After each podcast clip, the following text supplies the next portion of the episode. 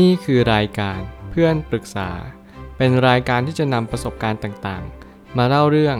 ร้อยเรียงเรื่องราว ให้เกิดประโยชน์แก่ผู้ฟังครับ สวัสดีครับผมแอดมินเพจเพื่อนปรึกษาครับ วันนี้ผมอยากจะมาชวนคุยเรื่อง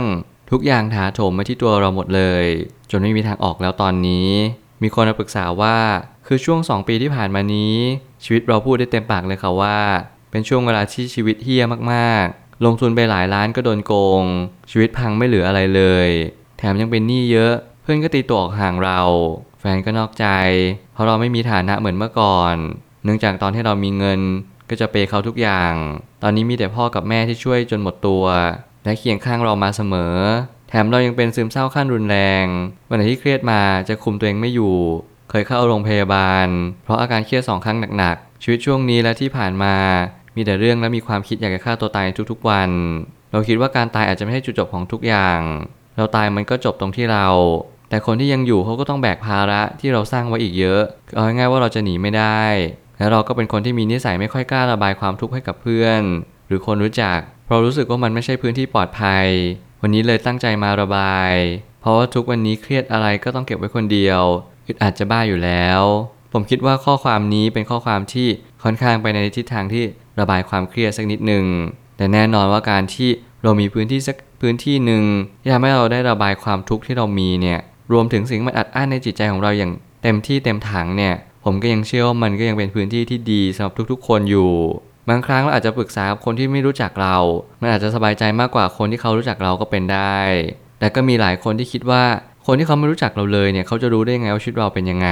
ผมคิดว่าชีวิตคนเราก็จะมีความคล้ายคลึงกันเนี่ยแหละ ไม่ได้ผิดแผกจากการสักเท่าไหร่ เรากับเขาก็แตกต่างกันเพียงแค่เรื่องราวที่เราพบเจอ แต่ความรู้สึกที่เรามีต่อเหตุการณ์ต่างๆ ก็มักจะมีความคล้ายคลึงกัน สิ่งเหล่านี้แหละมันก็สามารถเชื่อมโยงกันได้ แล้วเราก็สามารถที่จะให้การปรึกษาได้อย่างถูกวิธีได้เช่นเดียวกัน ไม่ว่าเราจะเจอปัญหาแบบใด หรือสิ่งใดที่เข้ามาในชีวิตของเรา เราจงระลึกรู้อยู่เสมอว่าทุกสิ่งที่เข้ามามีเหตุผลต่อชีวิตเราเสมอ ไม่มีอะไรเป็นสิ่งที่เรียกว่าความบังเอิญ และความบังเอิญนี่มีอยู่จริง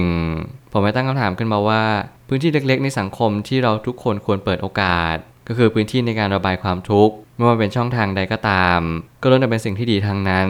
ผมรู้สึกดีใจที่เรามีพื้นที่ในการระบายเพิ่มมากขึ้น แต่มันอาจจะยังน้อยเกินไปสำหรับคนที่ต้องการระบายปัญหาชีวิตเรามีช่องทางมากมายที่ติดต่อ ไม่ว่าจะเป็นสายด่วนปัญหาชีวิต นักจิตวิทยานักบำบัดหรือว่าเพจที่รับคำปรึกษาก็ตามแต่ ไม่ว่าชีวิตเราจะเป็นในรูปแบบใด เราก็ต้องสะสมแวงหาในสิ่งที่เหมาะควรกับเรา บางครั้งโลกเราจะเหวี่ยงไปในจุดที่เราไม่ได้พอใจกับมันสักเท่าไหร่แต่นั่นแหละ ชีวิตก็จะบอกเราเองว่าเราควรเดินไปทางนี้เพราะอะไร ไม่ว่าคุณรู้สึกแบบไหนขอให้คุณรวบรวมสติ แล้วก็พยายามฝึกในสิ่งที่มันเป็นความว่างเว้นเอาไว้างครั้งในชีวิตเราก็โดนหาโถมจากบางสิ่ง ที่เราไม่เคยคาดฝัน แต่อย่างน้อยที่สุดเราก็จะมีความสุขได้ในชีวิตประจำวัน ถ้าเรารู้ว่าอะไรที่เรียกว่าความสุขจริง ๆ ปัญหาในชีวิตทุกอย่างมาสอนเรา หรือมาทำร้ายเรา มันขึ้นอยู่กับการเลือกสารตามความคิดของเราเอง บางทีมันอาจจะยากแล้วมันก็ถาโถมมา ที่เราจนเรารับไม่ไหวแน่นอนปัญหาชีวิตเนี่ยมันก็เป็นเหมือนพายุลูกหนึ่งมันไม่สามารถจะบอกได้เลยว่า พายุลูกนี้มีความเร็วลมเท่าไหร่ พายุลูกนี้คาดการไปจบ อยู่ตรงพื้นที่ใด แน่นอนปัญหาชีวิตมันไม่สามารถจะทำนายทายทักได้ขนาดนั้น พายุลูกนี้มันก็เป็นเหมือนปัญหาที่เราไม่สามารถบงการมันได้ เราไม่รู้ซะด้วยซ้ำว่าสุดท้ายแล้วปัญหาชีวิตเมื่อไหร่จะหยุดลง ปัญหาชีวิตบางทีก็เป็นเหมือนระลอกคลื่น ที่มันไม่มีวันหยุดเลย ทุกครั้งมันก็จะเข้ามากระทบฝั่งอยู่เสมอ ความรู้สึกเราก็เป็นเหมือนฝั่งที่ถูกกระทบ แต่บางครั้งเราก็ไม่ได้เป็นอะไรหรอก แค่กระทบมาแล้วก็จบลงไป นี่แหละคือการรับมือกับมัน ทุกปัญหามีทางออกของมันเสมอ ซึ่งบางครั้งเราไม่จำเป็นจะต้องทำอะไรกับปัญหานั้นมาก เพียงแค่ตามรู้และเข้าใจมัน ทุกครั้งที่เกิดปัญหาขอให้เราไม่หนี ไม่ทิ้ง และไม่กลัวก็พอแล้ว เมื่อปัญหาเกิดขึ้นมีสติรับรู้ นี่เรากำลังอยู่ปัญหานั้น ปัญหานั้นจะไม่หายไป ถ้าเราพยายามไม่มองเห็นหรือหนีมัน การที่จะทำให้ปัญหานั้นหายไปจริง ๆ เนี่ยเราต้องใส่ใจมันสักนิดหนึ่ง ปัญหาชีวิตเนี่ยมันเป็นเหมือนเด็กที่ขาดความอบอุ่น เขาต้องการได้รับการใส่ใจอย่างยิ่ง เขามีความต้องการสูงที่ให้เราเนี่ยไปโฟกัสในสิ่งที่เขาเป็น และสิ่งที่เขาต้องการให้เรา ผมไม่เคยเห็นปัญหาชีวิตไหนที่ ถ้าเกิดสมมติเราทำเป็นมองไม่เห็น เราผลักสายไล่ส่งแล้วปัญหานั้นจะจางหายไป ผมกลับเห็นว่าคนที่ปัญหาชีวิตน้อยลงมากๆเนี่ยกลับกลายเป็นคนที่พยายามเผชิญหน้ากับปัญหา พยายามมองปัญหาอย่างชัดเจน เขารู้ว่าเขาควรจะแก้ไขปัญหานี้ยังไง ด้วยปัญญาอันเฉียบคม ด้วยความคิดที่เขาฝึกฝนอย่างดีแล้ว นี่แหละจึงเป็นเหตุผลว่าเราจะมีความสุขในชีวิตมากขึ้น ถ้าเราเงี่ยหูฟัง สดับตับฟังสิ่งที่มันเกิดขึ้นจริง ๆ ทุกมันมาชี้หนทางให้เรามีความสุขมากขึ้น แต่เราไม่เคยสนใจมัน การรู้ทุกเนี่ยแหละ เป็นสาเหตุของทุกสรรพสิ่งบนโลกใบนี้ จงเรียนรู้ทุกให้มากเข้าไว้ สู้ทุกครั้งที่เราแข่งขัน ลุกขึ้นมาในวันที่เราล้ม และสะสมกำลังใจเอาไว้ให้มากที่สุดเท่าที่ทำได้ ผ่านความสัมพันธ์ที่ดี ไม่ว่าจะเป็นครอบครัว เพื่อนหรือแฟนของเรา นั่นคือหน้าที่ของคนทุกคน ถ้าวันนี้เรากำลังทุกข์ใจและก็ท้อแท้ สิ้นหวัง หมดเนื้อประดาตัวทุกๆ สิ่งทุกๆอย่าง ขอให้คุณมีกำลังใจที่ตัวของคุณเอง วันนี้ผมเข้าใจว่าทุกอย่างจะปิดประตูให้กับคุณ ไม่ว่าเพื่อนคุณแฟนคุณ ครอบครัวคุณ ถ้าเกิดสมมติคุณยังหลงเหลือสิ่งใด นั่นคือความโชคดีของชีวิตคุณที่สุดในโลกใบนี้ ขอให้คุณมองเห็นว่าสิ่งสิ่งนั้นเป็นสิ่งที่มีค่า และล้ำค่ามากกว่าอัญมณีทุกๆ ชิ้นบนโลกใบนี้ และมีค่ามากกว่าเงินทอง สิ่งที่สำคัญที่สุดที่ผมเชื่อว่ามันสำคัญจริง ๆ นั่นก็คือการทำดีกับทุกๆ คนเอาไว้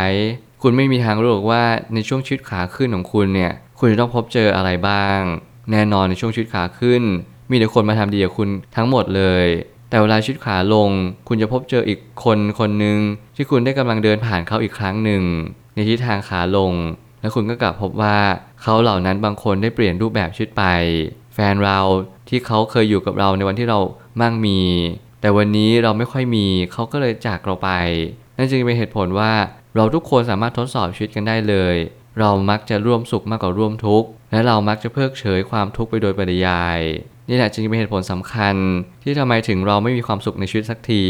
เพราะว่าเรามัวแต่มองหาความสุข แล้วก็เพิกเฉยความทุกข์ใครมอบความทุกข์ให้กับเราเราก็แค่หนีมันไป แค่นั้นเอง สุดท้ายนี้แน่นอนทุกครั้งที่ได้ยินคำว่า ความตายเป็นสิ่งสุดท้ายของชีวิตไหมก็ตอบได้อย่างเต็มปากเลยว่า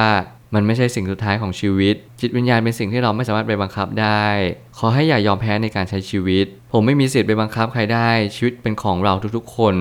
แต่แน่นอนว่า ผมอยากจะเตือนและก็แนะนำว่าทุกครั้งที่เราท้อแท้ อย่าเพิ่งตัดสินใจฆ่าตัวตาย ทุกครั้งที่เราโกรธ อย่าเพิ่งตัดสินใจทำกิจกรรมใด ๆ ที่มันมีผลต่อชีวิต เมื่อไหร่ก็ตามที่เราโลภอย่าเพิ่งลงทุนหมดหน้าตัก แล้วเมื่อไหร่ก็ตามที่เราหลง อย่าเพิ่งคิดจะทำอะไรสักอย่างเดียว ทุกๆเหตุการณ์ที่ผมบอก ไม่ว่าจะเป็นสิ้นหวังโลภโกรธหรือหลง หน้าที่ของเราทุกๆ คนก็คือ พยายามมีสติรู้ตัวว่าทุกๆ ครั้ง ที่มีอารมณ์ที่มันซัดสายเข้ามา อย่าเพิ่งตัดสินใจอะไรที่มันเด็ดขาดหรือเด็ดเดี่ยวไปเลยเพราะบางครั้งอารมณ์มันก็เป็นเหมือนเมฆหมอกที่มันพัดผ่านเข้ามา หน้าที่เราก็คือค่อยๆคคิดและพิจารณาไปว่า เวลานี้คือเป็นเวลาที่เหมาะสมหรือเปล่า ผมไม่เคยเห็นใครสักคนเลยที่ช่วงเวลานั้นเขากำลังมีความสุขอยู่และเขาคิดฆ่าตัวตาย ผมไม่ได้พูดแบบนี้เพื่อให้คุณฆ่าตัวตายนวันที่คุณมีความสุข แต่ผมเชื่อว่าความสุขเนี่ยมันไม่ทำให้ใคร อยากที่จะหนีมัน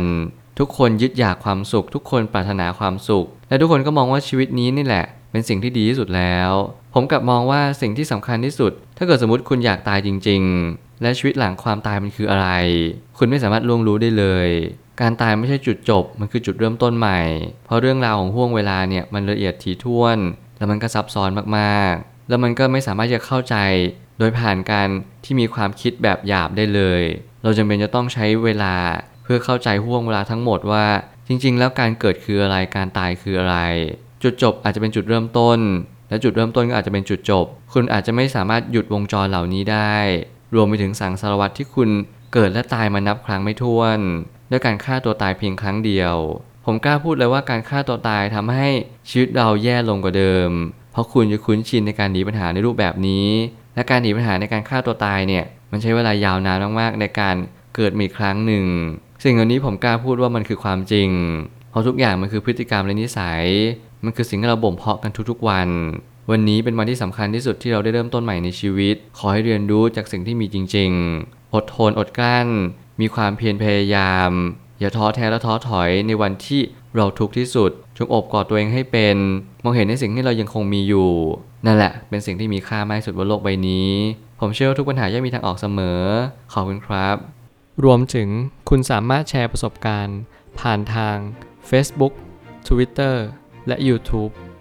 และอย่าลืมติด Hashtag เพื่อนปรึกษาหรือ f r ร e n d t a l k ด้วยนะครับ